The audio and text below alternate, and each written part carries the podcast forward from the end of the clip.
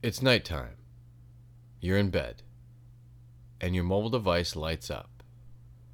I thought I turned off all my notifications, you think to yourself. It's the new National Wireless Emergency Alert Ready system, and the government has been testing it out this past year. It reads Emergency Alert! Extraterrestrial spaceships inbound. Seek immediate shelter. This is not a test. The coming spaceship of an alien species will enter Earth's atmosphere in 24 hours. What do you do? The first thing that comes to my mind is I have to get to my family. Then I would call them. Did you hear the news? Are you safe? Keep your phones on and charged. I love you. Something like that. My family lives three hours out of the city, but I don't have a car at the moment. I could use my girlfriend's car, but I can't drive stick. This is a problem.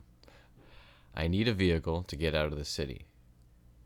In the meantime, I would monitor social media, probably Twitter, pack supplies and camping gear.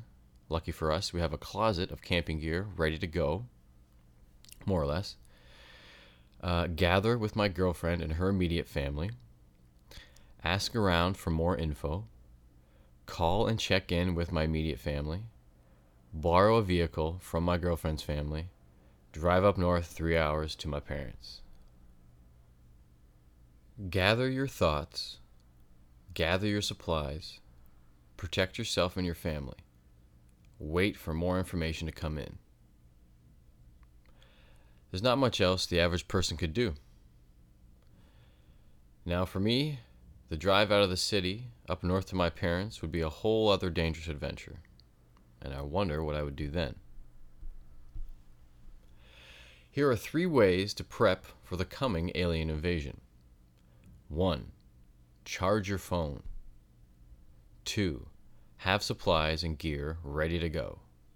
3. Have access to a vehicle. What would you do and where will you go at the start of the alien invasion? You know the drill by now. Feel free to let me know in the comments below.